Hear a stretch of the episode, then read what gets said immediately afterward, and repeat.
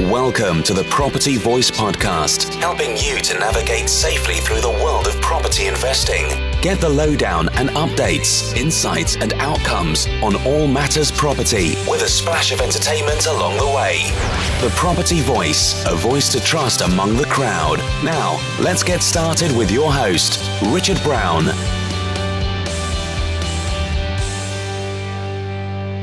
Hello and welcome to another episode of the Property Voice podcast. My name is Richard Brown, and as always, it's a pleasure to have you join me again on the show today.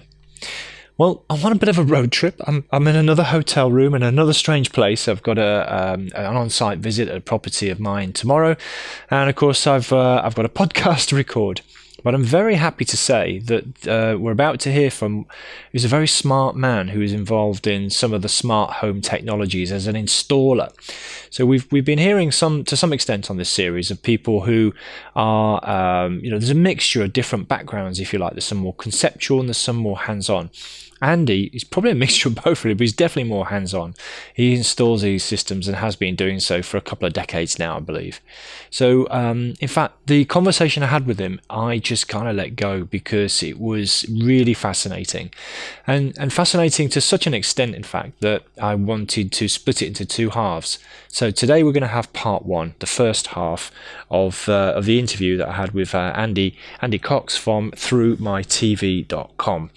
And um, it, it, was really interesting, I think, to talk about what is uh, available now in terms of smart home technology and some of the applications and some of the benefits of that. So, um, without further ado, let's uh, let's just queue up the interview that I had with uh, with Andy right now. You can listen to part one. Uh, I'll just do a quick wrap up at the end, and uh, and next week we'll pick up the second half of that conversation. Okay, so let's get on with this week's featured topic with Property Chatter. Hi, everybody. Uh, another episode on the Property Voice podcast in our series uh, covering prop tech or property technology. And um, I'm kind of drilling into some of the subtopics now in earnest. And I'm very pleased to have uh, with me on the call today uh, Andy Cox from uh, ThroughMyTV.com. I think I've got that right. Hi, Andy. How are you doing? Hi, Richard. Yeah, I'm very well. Thank you. Thanks for having me.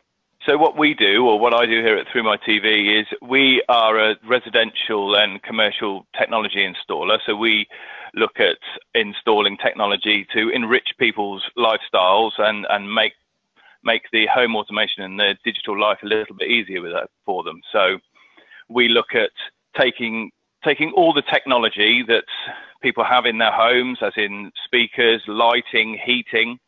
Uh, um, and sound systems, and we put put together a system that unifies all of that technology, so that the user can control their entire home or all of their equipment from from one from one device really. So you're not juggling remote controls in your lounge or juggling smartphone apps to be able to get technology to work together or to be able to uh, gain information from pieces of technology like CCTV systems and uh, and and lighting systems around the house. So it's really the the, the backbone system that uh, enables the coming together of all the technology and the electronic uh, devices in your home and in your life.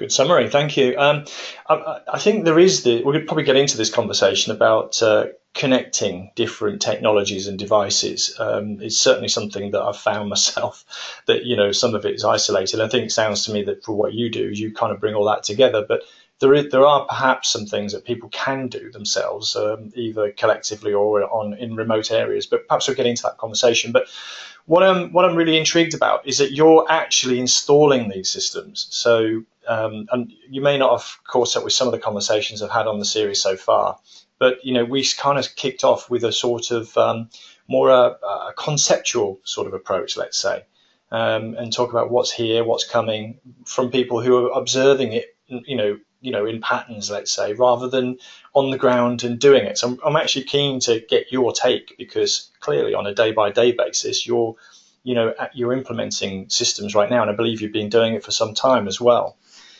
So you kind of talked about some technology there uh, a little bit. Um, what would be very useful is um, could we kind of just sum, or could you summarize for us what, what is embraced within the idea of a smart home or home automation? What kind of subsections of uh, technology are we talking about in particular?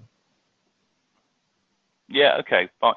Well, I think straight off the bat, it's probably in, probably interesting for yourself and your viewers to talk about uh, smart home, as in what over the past few, couple of years. Before I get into the specifics of the technology, we've we've I've, we've noticed a real sort of division in the market because we've had what was for many years what is the conventional um, automation systems and technology systems, like I spoke about in my brief outline, where people uh, would have a home cinema and you know you would press a button and the lights would dim when you press play and and all those good nice things that are nice to have that don't necessarily enrich your life or make your life any easier but nevertheless it, it's nice to have.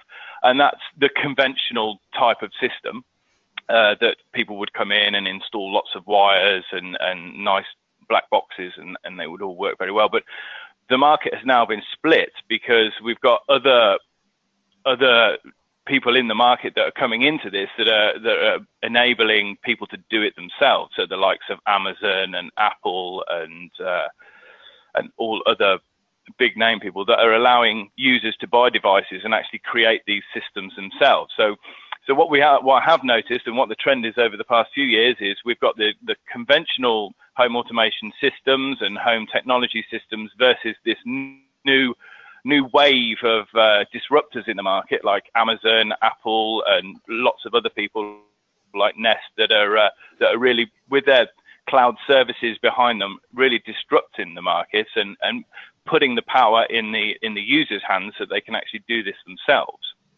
So, just going back to your question or your points a little bit. So the the main sort of sectors within a smart home or within a, a home that has enabled technology are, are, are obviously IPTV um, and non uh, non-scheduled television. So as we know, sort of like internet TV, there's intelligent lighting. So uh, the ability to have um, lighting fixtures that are connected to the internet or connected to a control system, so they can be controlled and manipulated at will. With um, there is CCTV.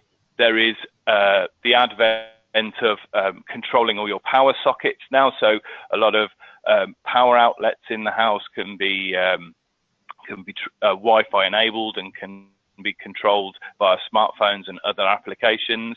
Um, going on from that, a really interesting one, and we might want to pick up on this this uh, a little bit later. Is This is an interesting one for landlords and property owners who are remote from their property is is leak detection. That's a, that's a very interesting thing that's coming, that's rapidly coming onto the market. So leak detection systems, and also being being able to interrogate your your systems in in a property whilst being remote from it. So being able to interrogate the uh, the consumption of power in any given property or any given room, but also being able to interrogate uh, the creation of power. Because in my experience, a lot of people that um, uh, landlords and have additional properties um, are interested very much in renewables. So uh, the the rental properties that I've seen typically will have some form of solar or some form of ground source or air source heat pumps that um, that are installed at the property, and um, property owners and landlords are always obviously very interested to see you know the the ROI on those and that they're working and operating correctly. Mm-hmm. So I suppose those those few sort of s- small sectors or like small genres within the tech home are, are the ones that we see the most. Okay, uh, and I think you know perhaps some of what I'm about to say is maybe covered by some of those broad headings, but I guess you got if you got energy usage, uh, or any, you know energy management, that can be one of the applications, and the other one would be maybe remote access potentially. Um, it's is that fair? You know, just using some of the technology yeah. which then allows those things to happen. Yeah. remote access is is a is a nice one as well, especially for uh, for for properties that are perhaps not you know uh, habited all the time. So if uh, if you are remote, let's say you're a landlord and you're down south and you've got a nice Devon property that you're able to rent out, but you you're not going to want to make the trip to do any maintenance. So um, a, a very you know light touch of technology might be that you have a video enabled doorbell and you also have a, um, a connected uh, lock to the to the front door, so that you know that an engineer from uh, British Gas or BT uh, is going to attend the property. You don't need to be there. You can um, answer the video call from the doorbell. You can you can check his ID, um, and then you can literally buzz that uh, that engineer or that gentleman in through the front door to do his works, and um, and that's probably saved you, you know, a day and a half travel and you know a sufficient investment in time and, and, and money to actually be at the property to facilitate what could be a 20 minute job from an engineer or something. Yeah, I mean, this is one of the things I really wanted to get into actually. So I'm perhaps going to dive straight on that, and because I was going to go top level and get you know, drill further down, but you, you, that's a, such a key one, I think, that which people spend so much time uh, you know, appointments, uh, managing appointments, and you, you've either got to go yourself as a landlord, or you've got to ask the letting agent, who will sometimes, if you have one, who will sometimes charge you a fee, uh, obviously because it's time, or, or you've got to find some other, you know, way of doing it. There's all cost or time involved. So you know, and I, I, was fascinated. But I've seen some of these systems that you've just described. That you know, video with uh, a link to the to the door, so literally you can just buzz people in, and you just see you can see their face and, and their ideas. you say, on on a smartphone. I'm fascinated by that, and I see mm-hmm. applications obviously for for landlords, regular landlords, like you say, with letting in trades and that kind of thing. But I think also there's a growing market in uh, in service accommodation, so short-term lettings, so holiday rentals and that kind of thing. And um, you know, I've got yeah. a, I've got a couple of holiday lettings, and people turn up at all sorts of time of day and night. Um, so it could be used to let them in um, in in a controlled fashion, let's say.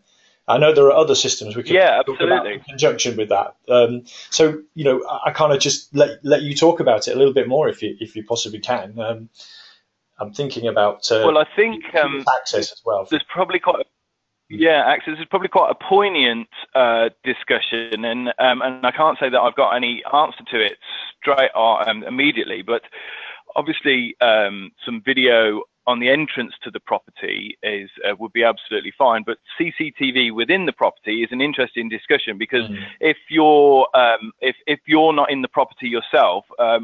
Um, I don't know the ramifications, and it would be it was probably worth perhaps another podcast um, or a discussion on what the uh, legality is of mm. actually having CCTV within the property when you've got rented tenants, whether you would ha- they would have to give your permission um, in order to, to do that. Um, uh, that's uh, it's not my area of expertise, but um, well, I'm pretty sure, Andy. I'm pretty sure it's a no-go. frankly, uh, yeah. basically cameras inside monitoring what people are doing inside the property. Um, I, am pretty sure we, you know, we were not allowed to do that. So it is more on the a- access points, I think, um, and and the external yeah. to the property. So for security purposes, let's say. But uh, go on. Yeah, so the, the, video access and maybe uh, uh um, keyless access um, and I think from your point of view, keyless access. Yeah. Mm-hmm. Is, uh, is an interesting one because um, this is something that's that's actually, as you mentioned, is quite popular now with uh, with small uh, small lettings or uh, small lettings within London. I've stayed in London, and there's no longer a at a, a small suite rather than a, a sort of a conventional hotel room, and you're you're given a PIN number and you effectively buzz yourself in. So this is the, this is the same thing we're talking about, isn't it? It's um, mm-hmm. it's managing access and egress of the property without having to have a, a, physical person involved. It is, and I think one of the things that's probably, uh, I mean, the, some of these systems have kind of been around a little bit for some time, but I think possibly uh, I'm leading you into a discussion about um, is it now easier to install and is it now cheaper to get these systems than perhaps it was? Well, tremendously cheaper. I mean, this is uh, the technology we're talking about is an is an off the shelf product now.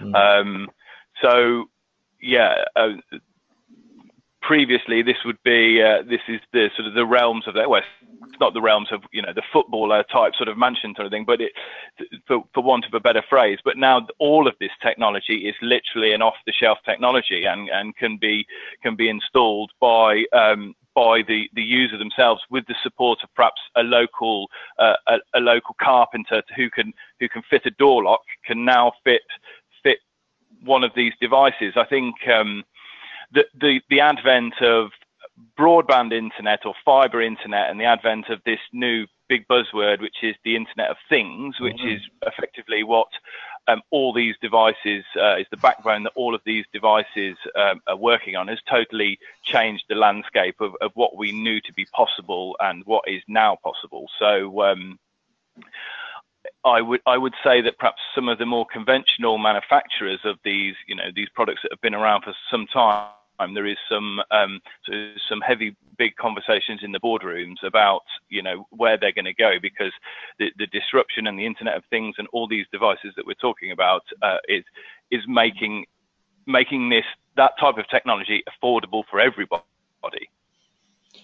Yeah, I thought that was the case. I mean, I, I had a little wander around my local Maplins a little while ago, and um, I was just kind of blown away with literally what you can get on the shelf or off the shelf. Yeah. Um, yeah. Uh, and, but one of those, um, I had a conversation there with a chap at uh, Maplins, and one of the things that became apparent was there were lots of technologies. So there were lots of manufacturers, and there were lots of technologies, not lots, but some. And um, what was coming into my mind was, okay, I could do this myself. I could buy a door access system, I could buy a lighting control system, I could buy a, a energy monitoring system, etc. Um, but you know, and I could get it installed with perhaps in my certainly in my case, I'd need the local carpenter or whatever plumber um, yeah, yeah. to help me out. Um, but it's then what about getting them talking to one another?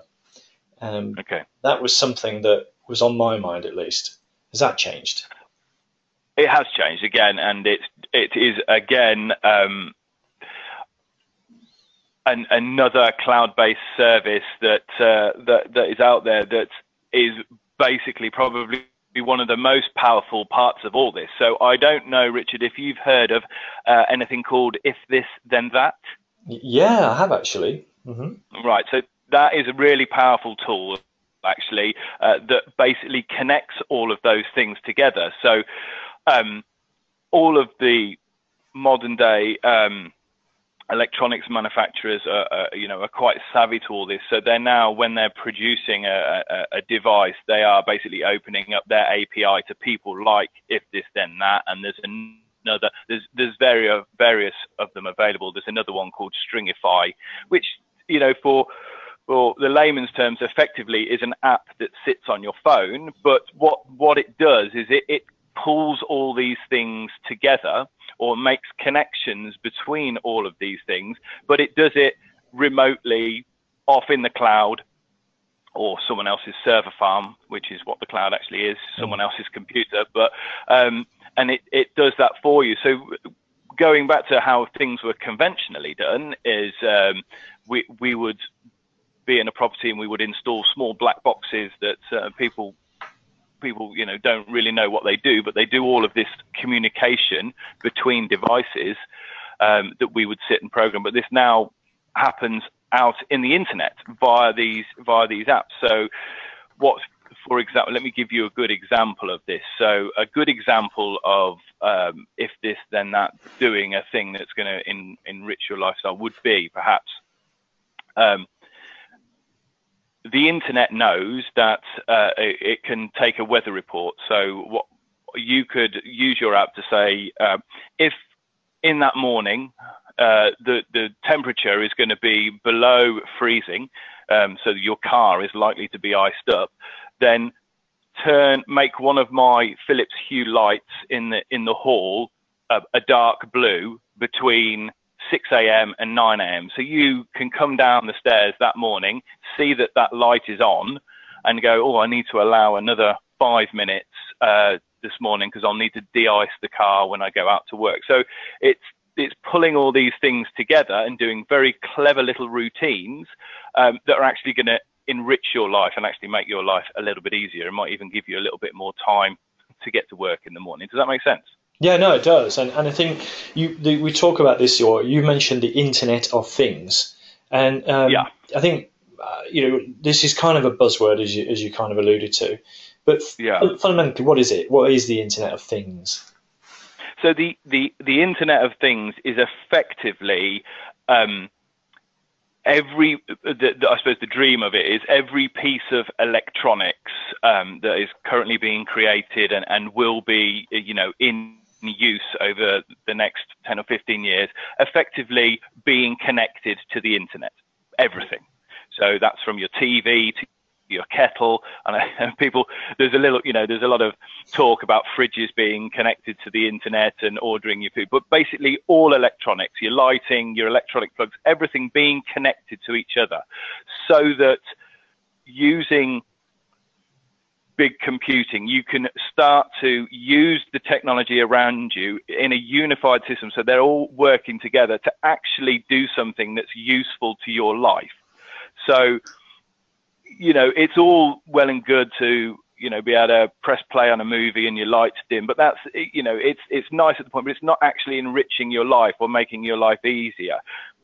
The Internet of Things when totally random devices can talk to each other or you can get information from devices anywhere in the world has big power associated with it. So let me see if I can, a good example of uh, the Internet of Things making your life or my life easier would be, let's say, like your par- my parents are, are get, getting on a few years now, and um, you know, occasionally I like to ring them or pop round to make sure everything's all right.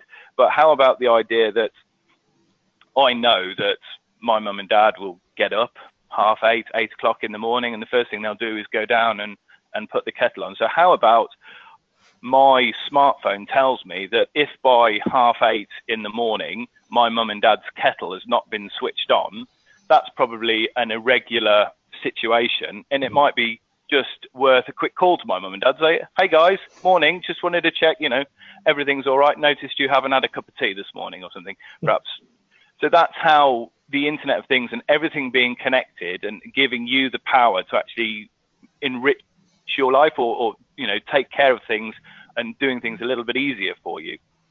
Yeah, and I, I, think things like that are actually quite powerful. Well, I agree with you. They are, and I think um, there's a couple of angles I want to spin out of that. I wanted it was uh, thanks for sharing what the Internet of Things was. It makes a lot more sense. One of the key points, so clearly, is uh, you need you need access to the internet. So that means either Wi-Fi and broadband or mobile communications. Doesn't Correct. It? Yeah. So um, we we did have a quick conversation about your broadband connection just before we came live, but it does yeah. it does sort of. I'm not going to get you to talk about it again, but it does sort of. Um, you know, lay the uh, how important it is actually to have strong, you know, internet connection ca- capability at your property. So that's broadband and it's um, mobile uh, communication. So is that going to play a much more important part um, in, let's say, how people view properties, whether they're a tenant or a, an owner? Um, it's going to be far more important. It, it, without a without a shadow of a doubt, Richard, it it already is a massive factor. Mm. So I know from the past two or three projects, uh, domestic you know, residential projects I've done for customers, without a shadow of a doubt, um, I know for a fact that they tested and and wanted to find out what the quality and the speed of the internet was in their various village locations or town locations before they even entered the the you know the realm of uh, going down the road of putting uh, offers in on properties. It's it is a an, is an absolute deal breaker. Yeah, and the reason I wanted to get it out is kind of an indirect effect. So what we're talking about, there could be people out there going, well, "I'm not really interested in this, and I'm not bothered," and I, you know, all of that kind of thing. So it's all right for mm. someone else, but it's not working for me. But actually, uh, with if you're uh, an investor in property, whether you're flipping property or whether you're renting property out to uh, to tenants or you're doing short-term letting, the consumers, people who are buying, people who are renting, and people who are staying yep. short term, are more and more, you know, reliant on these technologies, and so it will, by definition, affect things like pricing, rental rates, um, and, and general demand, won't it? Yeah, also in repeat business because if you're a if you're a landlord um, and uh, you're minimum. So your minimum rental period is six months or a year. So after six months, your tenant's been in there and they've really struggled to um, to watch their internet television, uh, or they've really struggled um, at seven o'clock at night when lots of people are on the internet, and it typically slows down internet. Uh, speeds in, a, in, in in any area maybe you maybe you don't renew your contract for the next six months or the next year maybe you think well if this is the best I can get, maybe I, maybe I, you know, as I'm renting, maybe I'll take this opportunity to look elsewhere. Um, it, it's a real big factor. It is, and so that that's going to affect eh, you know all of us on our bottom line. So, you know, whether we want to embrace the sort of Internet of Things or smart home technologies, yeah. you know, there's a knock-on effect is where I'm kind of going with it, which could affect. I, I recently I recently heard a a statement or a quote, and I I can't recall um, wh- where it was from, but they it, it, it's now believed that the in good internet connectivity is uh, now more important to uh, global business, or certainly UK business and global business, than coal was important to the Industrial Revolution.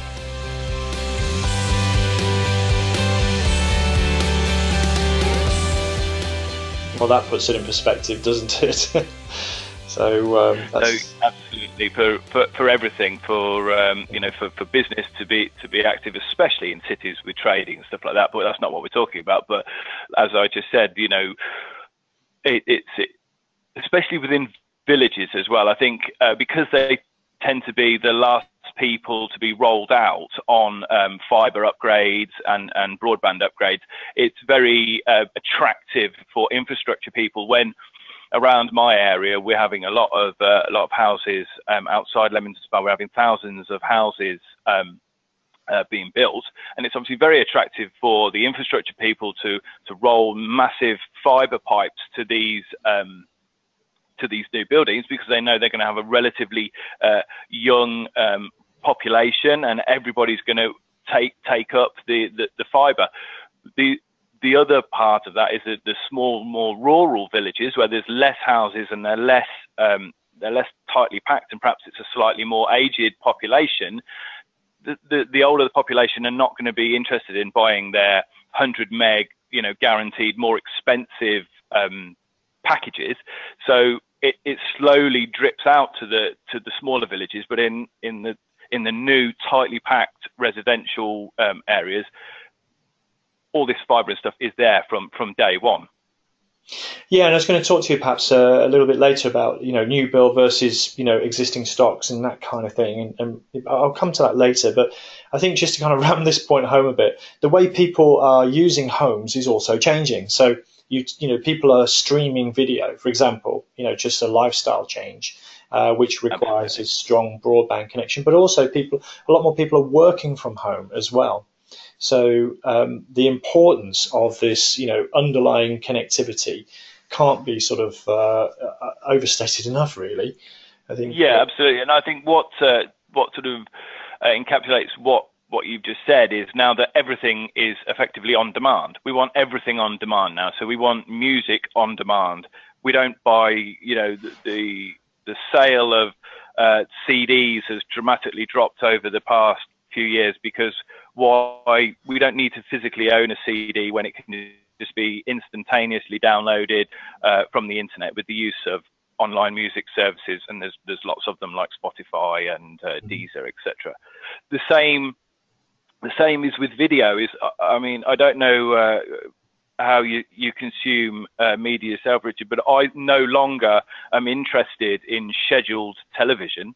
Uh, there was years ago, we all used to buy the Radio Times here in the UK, and we'd look through to see what was on. But that's all gone. It's all it's no longer relevant. We I can watch videos and documentaries or entertainment videos about what I want, any specific genre at, at any time, just by using on-demand services, Netflix, YouTube.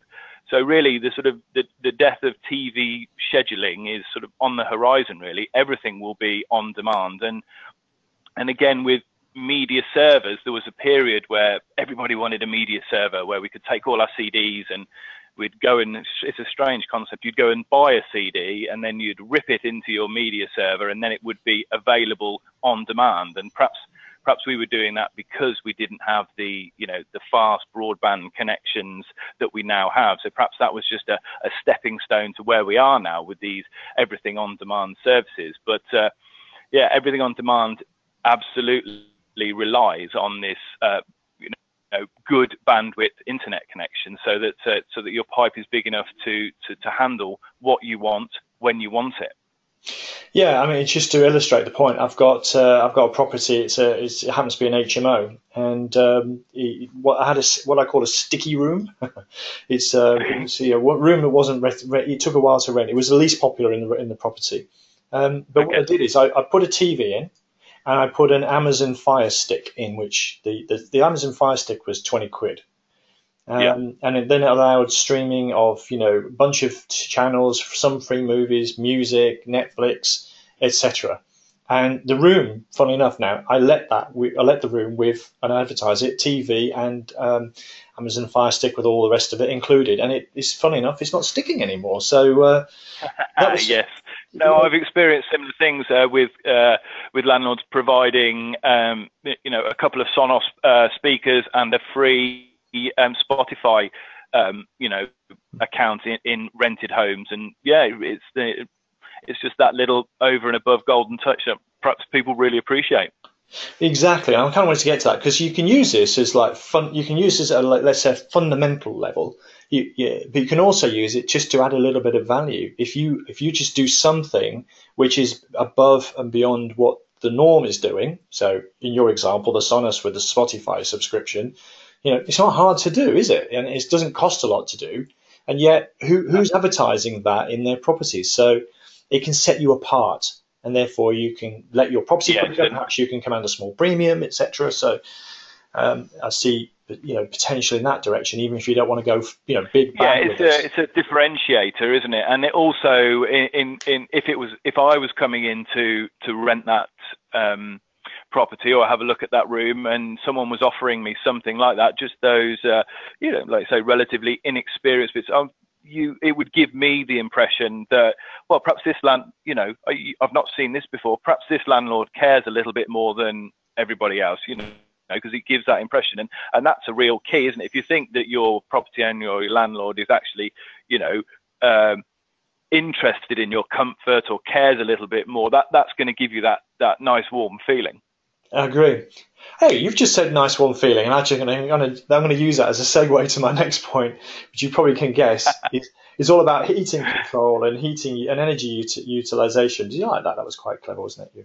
Uh, but that's a great segue. Well done. no, sorry, stop the self congratulation, Richard, um, and get on to the point, which is what we can use some of this technology whilst we're remote, uh, or while, you know, in a smarter way to improve energy efficiency in our properties. So Obviously, if a tenant's in a property and it's a single let property, they're usually responsible for the bills. Um, and you know, there's a tendency for us to think, well, it's not really anything to do with us. But you know, I mentioned, for example, HMOs and serviced accommodation or short-term lettings, where the, the landlord is definitely responsible for the bills, or in most cases they are anyway. Uh, and I guess in those particular areas, and um, in, you know, as a priority, some of these heating control systems um, could be beneficial. Could you just talk through how that could be utilised, perhaps, for uh, landlord. And absolutely, yeah, absolutely. There's there's various um, various products out there on the market, such as the one I think everybody's aware of, the one that looks amazing on the wall is the, is the Nest um, is the Nest system.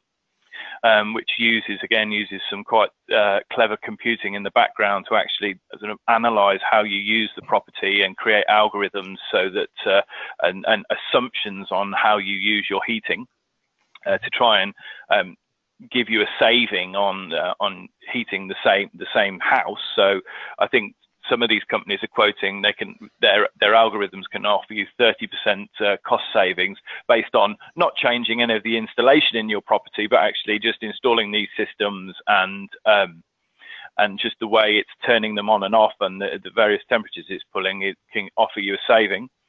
The one system I quite like and I've got some experience with is a, uh, is a system called Netatmo, which does uh, very similar things to Nest.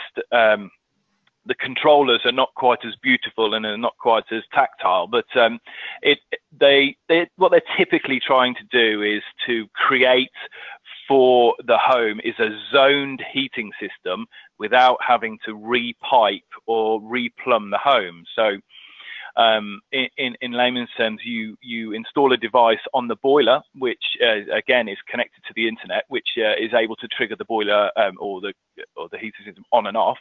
And then on every radiator in the house, you you then attach a thermostatic valve which um, has a connection to uh, to the internet or to the Wi-Fi and to the relay that's controlling the boiler. And then via the use of a dashboard on your computer or, or, or a smartphone, you're able to set default temperatures um, for various rooms.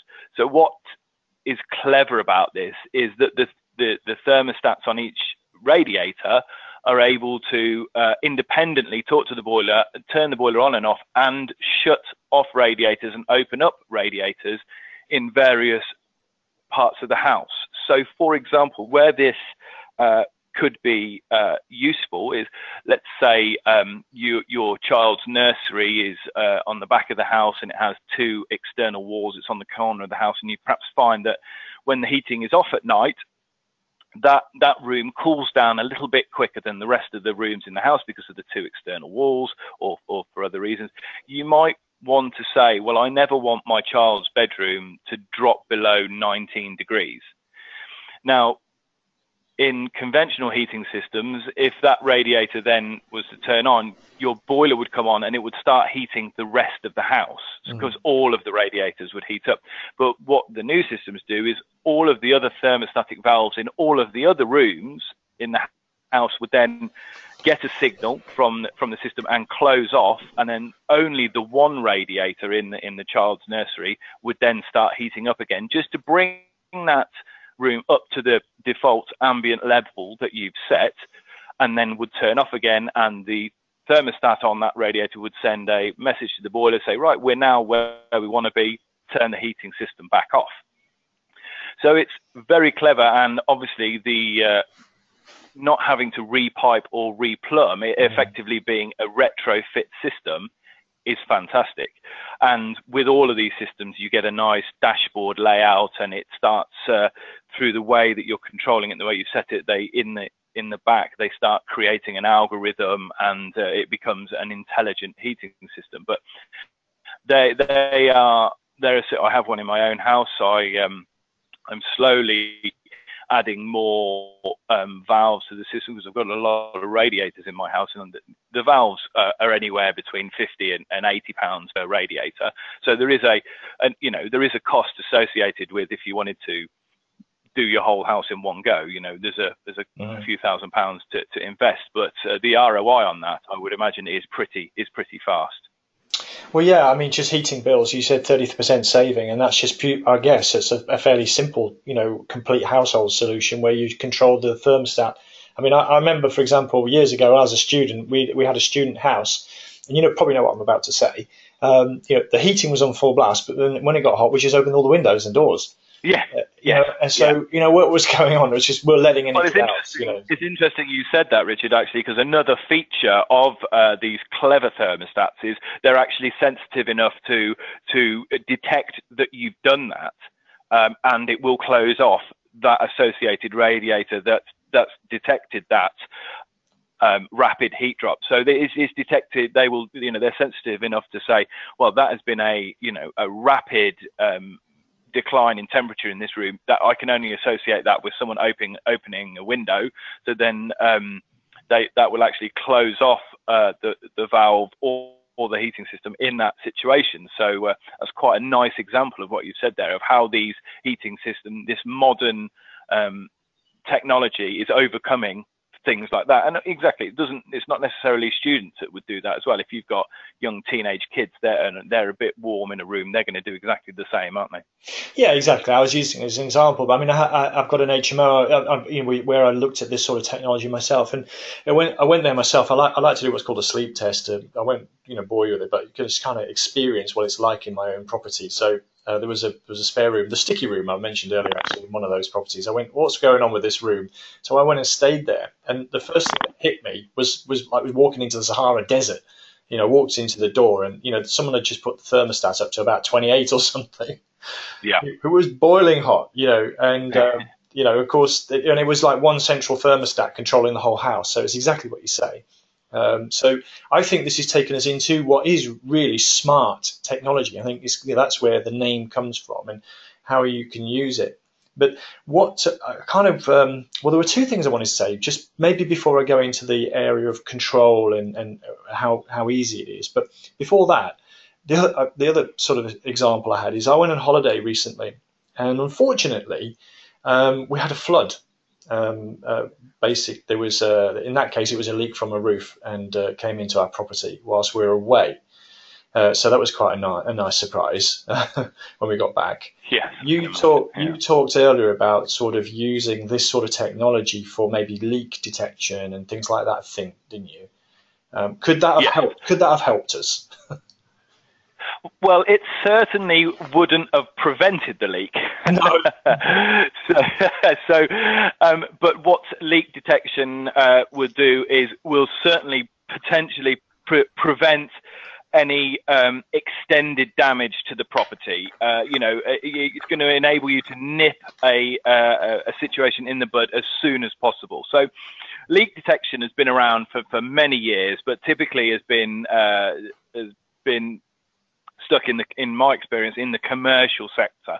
So leak detection uh, has been very important in commercial like server rooms and data farms, obviously where you know lots of very important computers that that it needs to be a very controlled environment. But um, with the advent of smart and with the advent of all of these uh, Wi-Fi enabled devices and the Internet of Things, this is just one extra thing that's actually become um, available for the residential uh, the residential market at a price point that's affordable. So it is effectively a sensor that uh, has a small power supply that you would plug in, and the ones that I've seen are um, they are effectively like a, a, piece of rope that you can lay behind things. So it might be that you put a you you lay some of this around the perhaps the back of a boiler or near to a boiler wherever it's deemed safe, or or in an attic space, or or in in a bathroom, perhaps under a bath, um, and they would sit sit on your network. And when they um, when they get damp, they make a connection and they, they can do lots of things. They can send you an alert to your smartphone. They can they can email your uh, your if you've got uh, an agent managing your property, it can send an email to uh, your property manager saying leak detected at this location. You know it needs investigating. So where that would have perhaps helped you, Richard, is let's say your did you say it was a leak through your roof? Uh, it was. It was. Yeah. So it's you know you know if that was left for some period of time, perhaps it could have brought a ceiling down, or if it was or if it was actually a burst pipe due to the cold, or um, a shower that's leaking behind a bath panel that over time is going to you know perhaps rot floorboards or bring a ceiling down on the floor below. You know early information and early intervention is perhaps going to save any problem property owner, you know, a large investment after the ceilings come down in the lounge downstairs. So it's going to it's going to enable you to nip uh, nip these faults in the bud and give give you knowledge of them yes. that you would never have. Let, let's say you've got a you know all the silicon around your bath in your tenant's shower is cracked and you could go in and you can see that it's cracked but you know in my experience tenants aren't um, you know aren't always going to see something like that and think it should be reported straight away. So you you know you would know a lot sooner than you would normally know, and you'd be able to act upon that information. That's how leak detection would would really help a um, help a landlord. Well, I mean, just when you relay some of those examples, all of the above, you know. So in my own case, this leak can ha- happen for four days continuously and cause extensive damage to uh, ceilings, right. walls, and uh, cupboards wow. and flooring. So it was very expensive, you know, uh, that that particular damage. So that was one. The second one is that we I've had a property where a ceiling has come down. Um, and it's come down because there was persistent uh, leakage in uh, between uh, floorboards, basically uh, on, on, between a level, uh, floorboards on one level and ceiling on the next. And eventually, of course, it just came down. And then the very simple ones yeah. happen quite a lot. Um, leaky uh, around the bath, uh, seeping through, and eventually coming down to leak into the kitchen ceiling. And you know, what turned into what could have been quite a simple, you know, putting a, an extra seal around or replacing the seal around the bath quick job into quite a, you know a significant one of trying to repair damage to a ceiling below, etc. So I can see quite a lot of actual applications of that kind of technology. And if you say it's quite affordable now, um, then it's um, it's it's more accessible and, and it's more preventative, isn't it? These are preventative issues. It's preventative. That I think that's the that's the key word there. Yeah, is um, you know it, it, if you're triggered, you get you get an alert and you just speak to your your local maintenance guy and you can say, look, you know, I'm having a few alerts or I've had an alert. Can you let's just liaise with the tenant and let's have you go around for half an hour and just do a just do a you know a quick health inspection of all the rooms. You know, it might uh, it might um, encourage you to do something like that and then you know get ahead of these problems. Sounds like you've been very unlucky with your leads, Richard. yeah, got a bit of a problem. just to call on you to get to go and put some of these devices into some of my properties.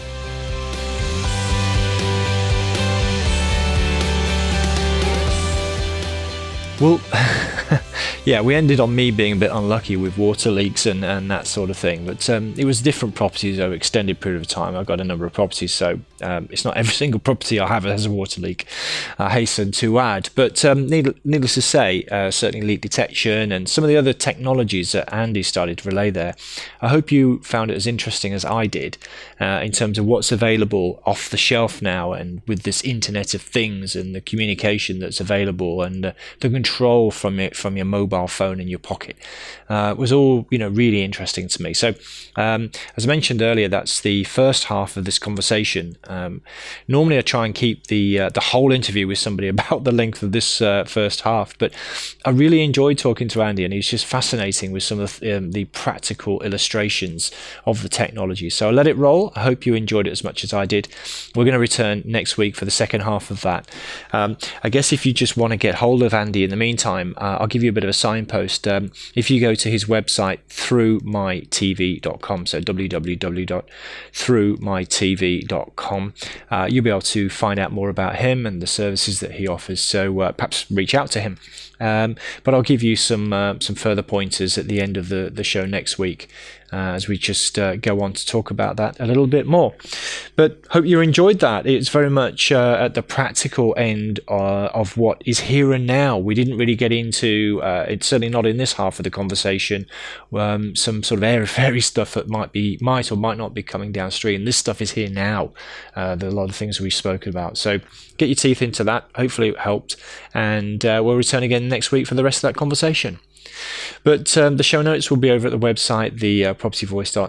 And of course, as always, you can get hold of me at podcast at thepropertyvoice.net if you want an introduction to any of my guests, if you want to talk about anything from today's show, or indeed anything at all about property uh, whatsoever. And uh, yeah, I'm a little bit demob happy, I suppose, in a strange place. So I'm just going to leave it at that. Hope you enjoyed the show, and we'll catch you again next week. Bye for now. Thank you for listening today. Now head over to thepropertyvoice.net for more inspirational content and get updates through our mailing list. Join us next time on the Property Voice podcast. And if you enjoyed the show, please don't forget to rate us on iTunes.